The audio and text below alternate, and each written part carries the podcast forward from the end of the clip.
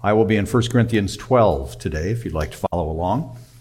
I'm going to be reading the first 27 verses, but really focusing on a smaller section, a smaller subset of this passage. 1 Corinthians 12, verse 1. Now, concerning spiritual gifts, brothers, I do not want you to be uninformed. You know that when you were pagans, you were led astray to mute idols, however you were led. Therefore, I want you to understand that no one speaking in the Spirit of God ever says Jesus is accursed, and no one can say Jesus is Lord except in the Holy Spirit. Now, there are varieties of gifts, but the same Spirit. And there are varieties of service, but the same Lord. And there are varieties of activities, but it is the same God who empowers them all in everyone. To each is given the manifestation of the Spirit for the common good. For to one is given through the Spirit the utterance of wisdom, and to another the utterance of knowledge according to the same Spirit, to another faith by the same Spirit, to another gifts of healing by the one Spirit, to another the working of miracles, to another prophecy, to another the ability to distinguish between spirits, to another various kinds of tongues, to another the interpretation of tongues. All these are empowered by the one and the same Spirit who apportions to each one individually as he wills. For just as the body is one and has many members, and all the members of the body, though many, are one body, so it is with Christ. For in one Spirit we were all baptized into one body, Jews or Greeks, slaves or free, and all were made to drink of one Spirit. The body does not consist of one member, but of many. If the foot should say, Because I am not a hand, I do not belong to the body, that would not make it any less a part of the body. And if the ear should say, Because I am not an eye, I do not belong to the body, that would not make it any less a part of the body. If the whole body were an eye, where would the sense of hearing? Where would be the sense of hearing? If the whole body were an ear, where would be the sense of smell? But as it is, God arranged the members in the body, each one of them as He chose. If all were a single member, where would the body be? As it is, there are many parts, yet one body. The eye cannot say to the hand, I have no need of you, nor again the head to the feet, I have no need of you. On the contrary, the parts of the body that seem to be weaker are indispensable. And on those parts of the body that we think less honorable, we bestow the greater honor, and our unpresentable parts are treated with greater modesty, which our more presentable parts do not require. But God has so composed the body, giving greater honor to the part that lacked it, that there may be no division in the body, but that the members may have the same care for one another. If one member suffers, all suffer together. If one member is honored, all rejoice together. Now you are the body of Christ and individually members of it. All right. Now, every sermon I preach is, is always directed at a particular audience. Me, every sermon. I stand here preaching to me, not just to you. I do stand here and preach to you as well, but my first audience is me.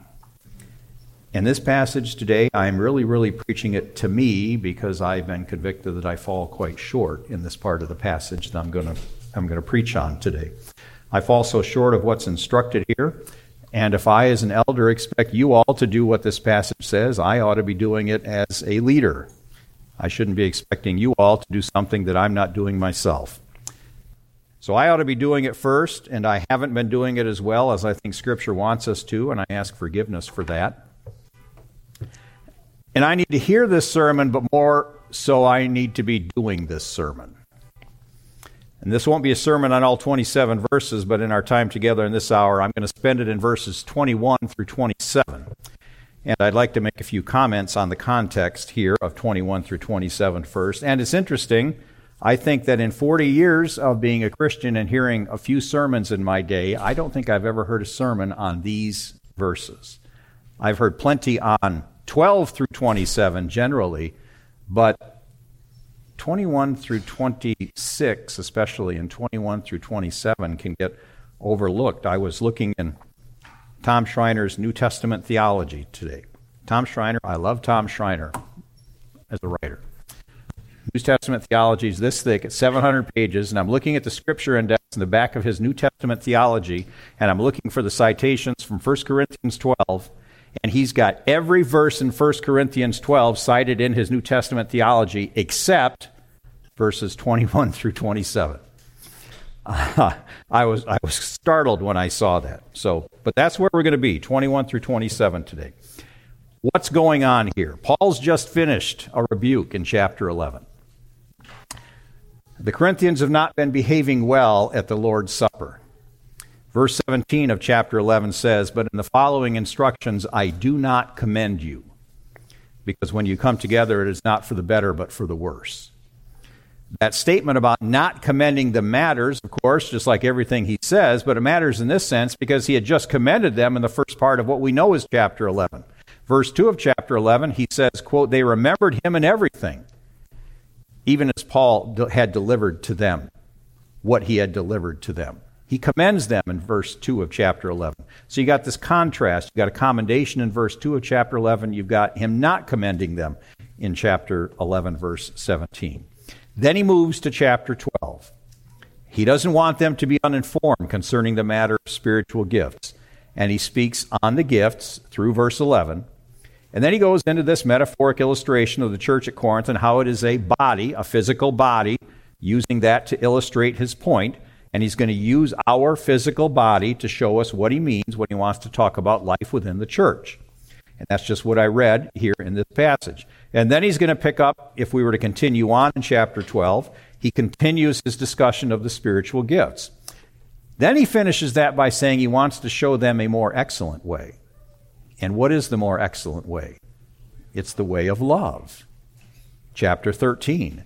Then in chapter 14, he shows us really what love does not look like as he, as he calls out the church for their behavior during their church meetings, just like he did back in chapter 11. So what we have is sort of a sandwich here. We've got we've got the bread on both sides. We've got chapter 11, the last half where he's rebuking them for their behavior at the supper. And part of that bread also is the discussion of spiritual gifts. Then we've got the discussion of the body. Then he goes back to the spiritual gifts for the bread again, and part of the bread again is his is, is, is going to chapter 14, where he's talking about what they're doing as a church, and it's not going well. But what's the meat of the sandwich? The meat is chapter 13.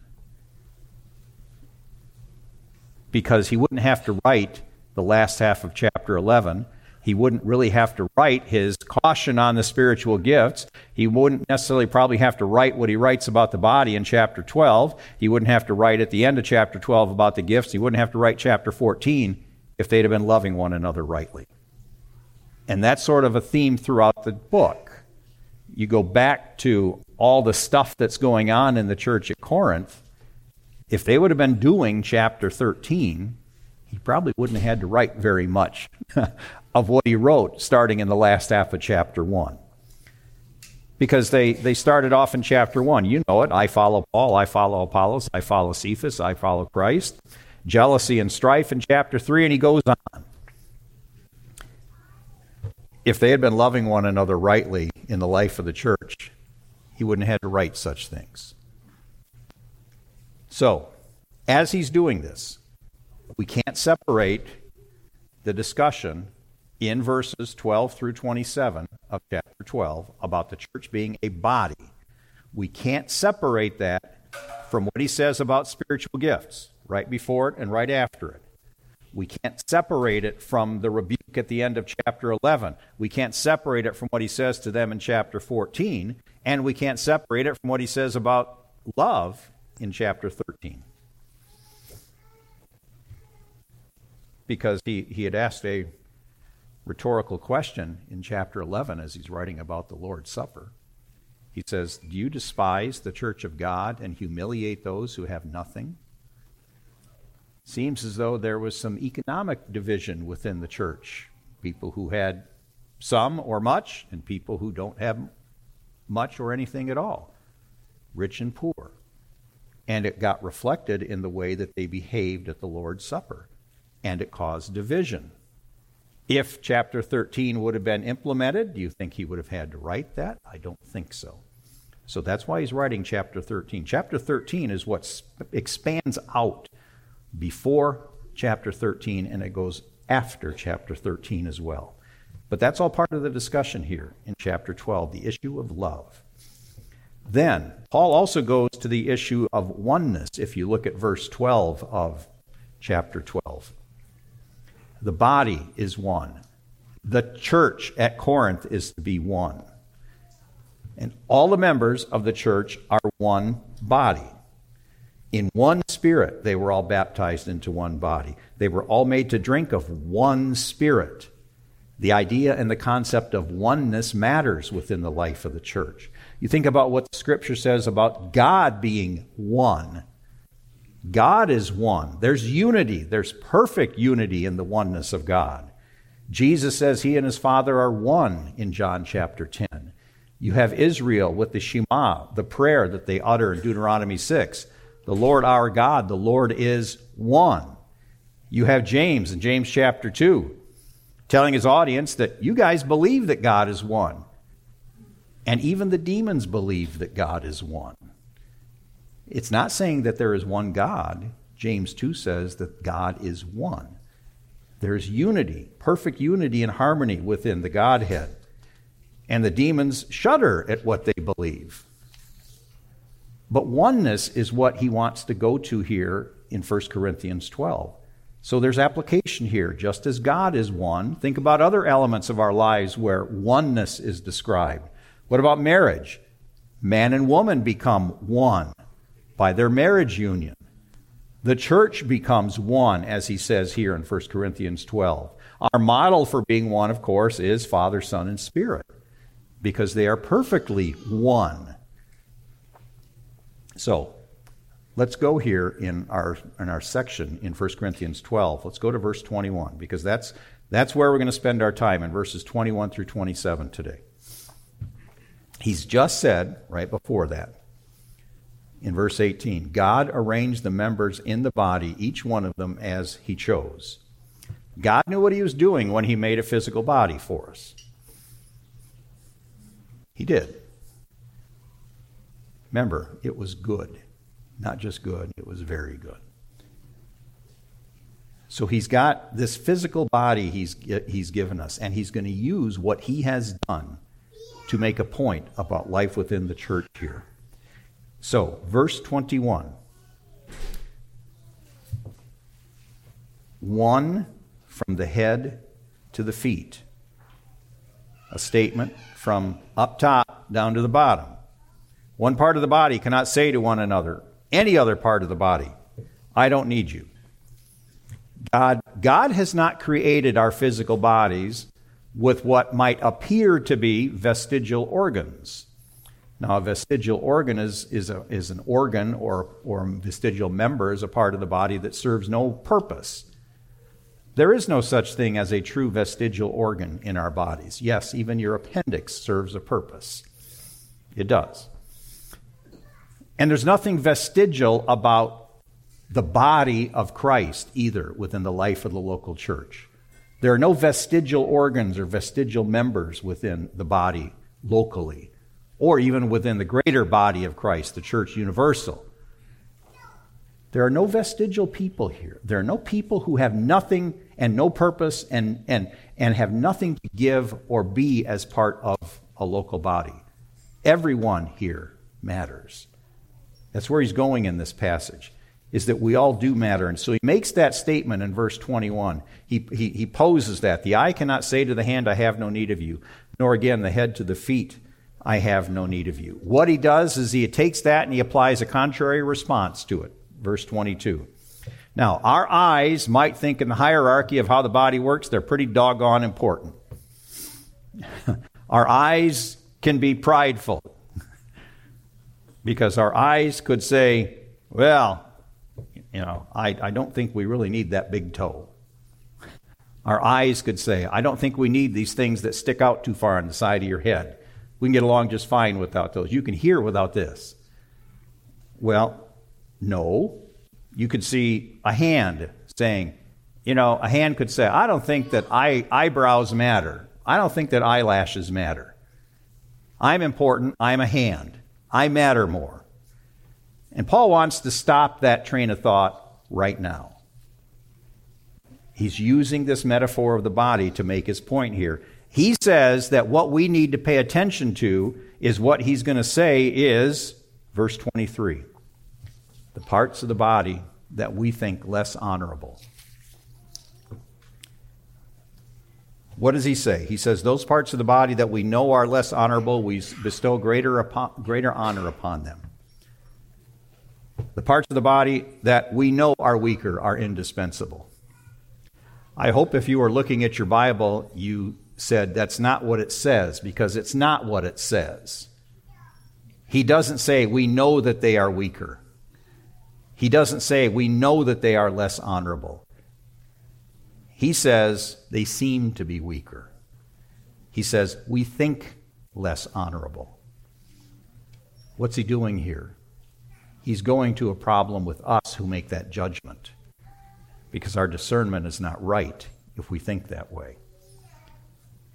Do we have weaker parts in our physical bodies? Do we have parts that are less honorable? Do we have parts that we treat with greater modesty? Go back to Genesis 3. Adam and Eve eat.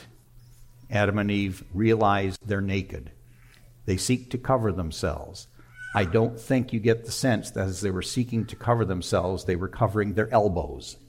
Okay? You get it about what Paul's talking about here. But where's he going with all of this? He's going to loving people within the church. He's going to loving everybody within the church, even people who we think less honorable. Are they less honorable? No, they are not less honorable. The problem is, is that when we think certain people within the church are less honorable, the problem is, is that when we, when, when we think that certain people within the church are unpresentable, he wants us to love people. He wants us to love all the parts of the body of Christ. He says, parts of the body seem to be weak.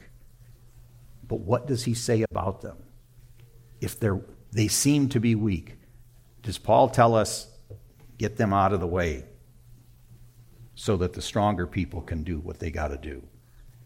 Paul says those weaker parts are indispensable. Another translation says essential.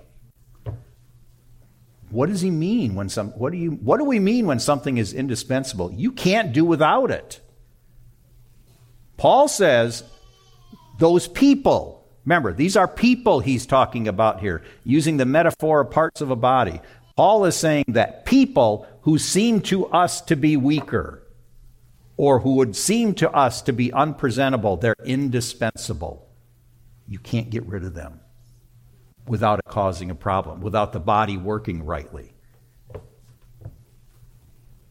So the issue is not with the people who seem to be weaker or the issue is not with them. The, the issue is with people like us, people like me who might look at somebody and go, well, you know, they're, they're this. And, and, and you, you cop an attitude about them and I know cop and attitude's a little bit pejorative, but it is. It's meant to be. Scripture doesn't speak that way about how we're supposed to look at people sitting in this room who identify with this church. Who, seem, who seems to be weaker to us? Okay, let's get real here. Who seems to be weaker? Well, clearly it's you all who sit in the back half of the room.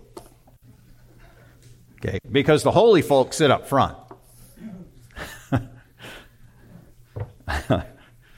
well, you, you know what? Where you sit is not your definition of a Christian. it's just a chair. It's just a chair. And, and I mean, if God forbid any of us ever think that, that because we sit up front, we're more holy than the people who sit. Come on. Let's be real. Don't think that way. How about this? Well, you know, those people who don't go downtown on Friday nights, they're weaker. The holy people go downtown on Friday nights. You know, you want a real life example of this? We had a guy in the prison ministry in Michigan. He would tell people, He would tell people if you don't go into a prison, you're not a Christian. Uh, I, I, don't seem to read Romans 5 1 to say, therefore, having been justified by going into Chippewa Correctional Facility, we have peace with God through our Lord Jesus Christ. But there are, it's, don't say it's impossible to have that mindset because I know a man who has that mindset. And whether it's overt or covert, whether it's something we just have in the back of our mind, we got to be careful here. You know, the true Christians go downtown on Friday night or the true Christians, the real Christians, get passports and go overseas. And, you know, we, we, can, we can do without the people who, if, they, if they leave, it's no big loss because they're not going here or there. Paul says, stop it. Paul says they're indispensable, even if they never go anywhere.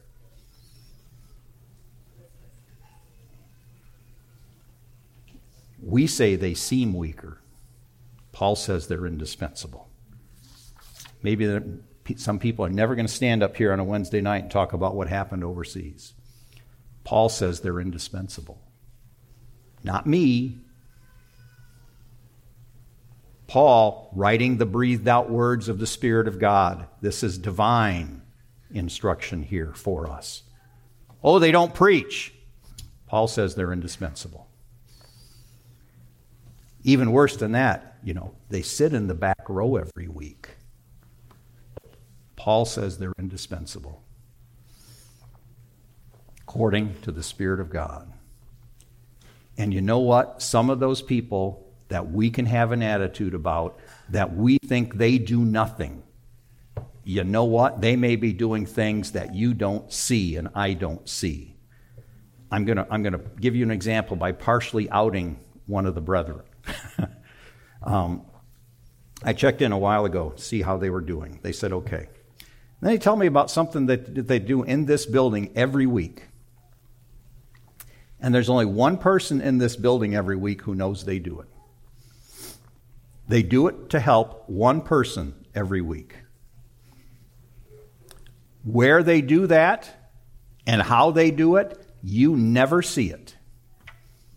And I don't see it either. And I didn't know about it till I was told about it. But they do it.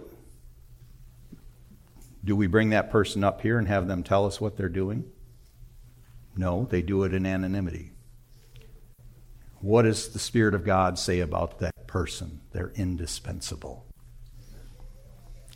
And the passage also goes to this matter of our unpresentable parts being treated with greater honor. One example here our church is getting older. When we got here nine years ago, we were meeting in Mark's restaurant. I really believe back then I could have counted the number of people over 50 years old on both hands and had some fingers left over. I mean, there weren't even that many people over 50 then. Craig wasn't even 50 then. Tim wasn't even 50 then. well, look around. Things are different today.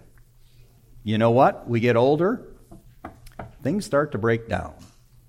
Now, we, we have an exception to the rule in this young man sitting in the front row. Not everyone ages as well as this young man here. Okay? So we have to deal with the way people really age. It gets harder to walk, it gets harder to get up, it gets harder to do a lot of things. The things that you take for granted when you're younger, they're just more difficult that I, I make jokes about it, but it's true. I tell you what, the ground's a lot farther away than it was 30 years ago when I bend over. Gravity's a lot stronger when I want to stand up. Okay? That's, that's the sensation. But things happen. You know, our bodies break down. You need a cane. You need a wheelchair. You just can't get up sometimes. You're in pain all the time. Do those people over time become unpresentable? because they now have physical limitations that they didn't have before. Be careful. Be careful how we think about, about this sort of thing. Scripture says we're supposed to give them greater honor if they're unpresentable parts. So, what do we do with people? Do we just look past people like they're not there?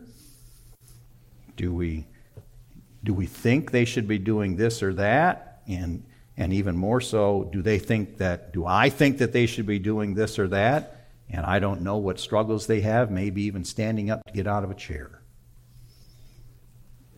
The problem's with me because I haven't found out that they've got a struggle to stand up and get out of a chair. So it's a real life application here of what he's talking about. Think about what James talks about in James chapter 2 and the sin of partiality. Do we treat our unpresentable parts of this church, or what we might think are the unpresentable parts of this church, with the same honor that we treat guest speakers? Men come here and speak at the conference, and then they come here. Do we treat people who would be perceived as unpresentable in this room with the same honor that we treat guest speakers. It's right here, brethren. Does it say, well, except when? No, it doesn't say except when. It says we're just supposed to do it. And even more, it says I'm supposed to do it. And even to go to Clayton's message last week, how about those who don't speak the same language as us?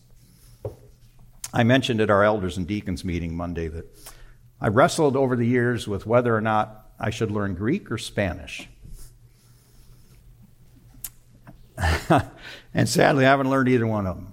Now, my, my, my high school Spanish from 51 years ago, okay, hasn't served me very well. I, I tried to say something at work once and got laughed at because that little wavy thing over an N we got taught it was a tilde. And they said, What? I said, It's a tilde. I said, That's what they taught us in high school. And they literally laughed at me and said, Jeff, it's an enye. Okay. But, you know, how, mu- how much Spanish do I know? I, I know poquito. Okay. How much Greek do I know? Sure, I can go alpha, beta, gamma, delta, epsilon, zeta, theta, iota, kappa, lambda, mu, nu, and go on through the alphabet and that. But do I know Greek? No. So I haven't learned either one of them. But I'm thinking to serve the congregation better at 65 years old, I ought to start working on my Spanish. Um, because I can learn Greek, but if I can't have a conversation with somebody here, it's Greek to them. It, it just is. I mean, I mean, you know, and and and go, going to Clayton's Point last week, we were invited over to the Ibarra's house last October for fellowship and real Mexican food, and it was real good, and so was the fellowship. Well, I mentioned afterward to Diego Medina that we had been there, and Diego goes, "Oh, did Azael make you his ceviche?" And I said, He makes ceviche? He says, Yeah, he does. He says, It's really, really good. Now, now, have I been as diligent as I should have been in getting back over there? Not just for the food, okay? but for him and his wife. They're loyal. They're here every Sunday. Now, if the ceviche is good, it's a bonus. but have I overlooked them? Have I considered them unpresentable? In one sense, yeah. I haven't paid enough attention to them. And that's on me. You know, and I'm not saying everybody here has my problem, but I would just ask that we all examine ourselves and it goes beyond dealing with people who speak another language. It goes beyond people who we may consider unpresentable in other ways, or people whom we think are weaker in other ways. And what's, what's the bigger point here? The bigger point is verse 25 that there be no division in the body. No division means unity. You know that the devil loves nothing more than division to happen within the body of Christ. And the Satan is even going to love that which is good and holy to try and divide God's people. In our Bibles, the man, the human who writes, our author of spiritual gifts is Paul. Paul gives us a representative list of spiritual gifts at the beginning of this chapter. He gives us he goes back to it at the end of the chapter. He gives us a list of people with gifts in Ephesians chapter 4. He gives us a list of gifts in Romans chapter 12. But the overriding element even as you're talking about all of these spiritual gifts is verse 7 in chapter 12. To each is given the manifestation of the Spirit for the common good. To each. Every regenerate person, a Christian, has been given eternal life by a free gift of God, has a spiritual gift. To each means to each. And it's for the common good of this body of verses 12 through 27.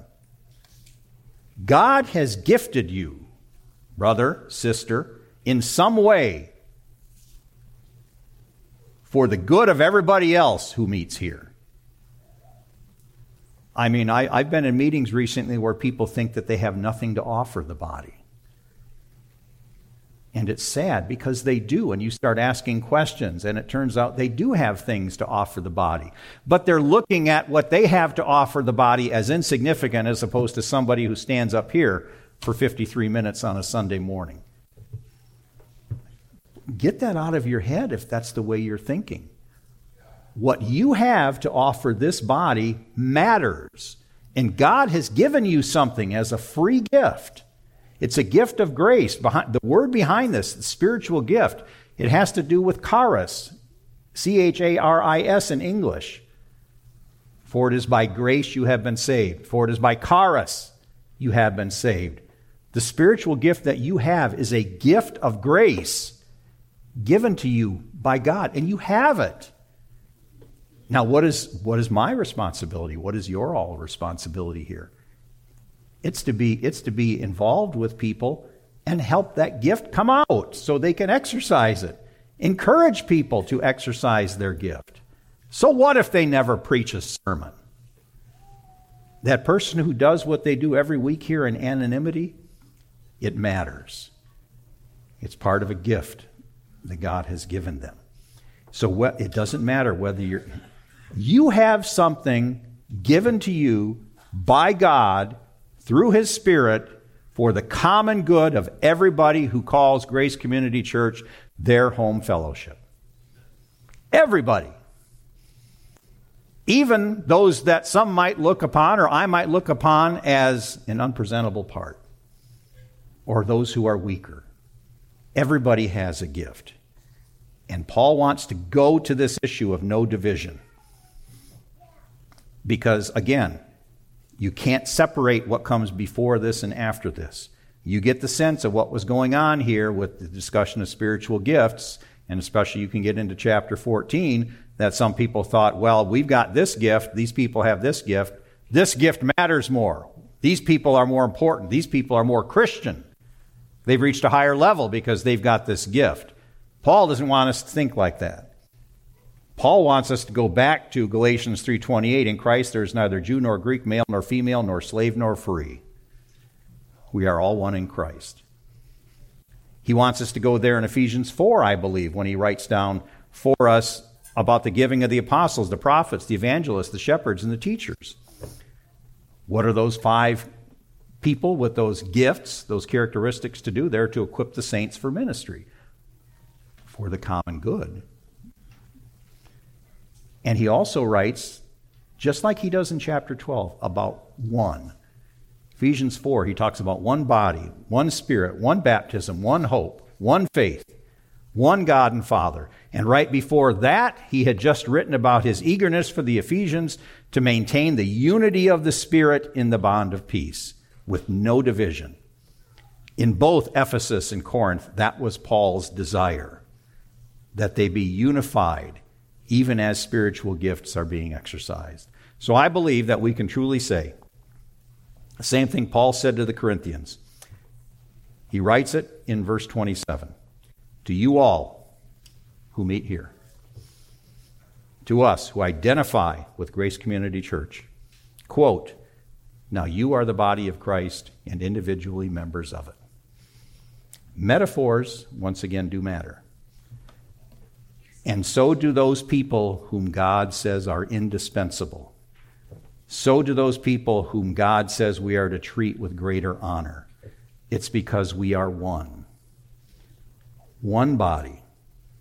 One body, the body of Christ. And we are all members of it. God help us all here. Let's pray. Father, Father, again, I ask for forgiveness in my falling short with regard to what I just told myself for 40 minutes. Father, we, we need help from your Spirit. Father, we still fight. We still fight and wrestle against wrong judgment, wrong discernment, thinking ourselves better or thinking of other people lesser than us. Father, I look forward to the age when that will not be an element of our lives anymore. But we live in this age where it is. Father, help us all as the body of Christ to be united as one. One Spirit, one baptism, one body, one faith, one God, one Lord. In Christ's name, amen.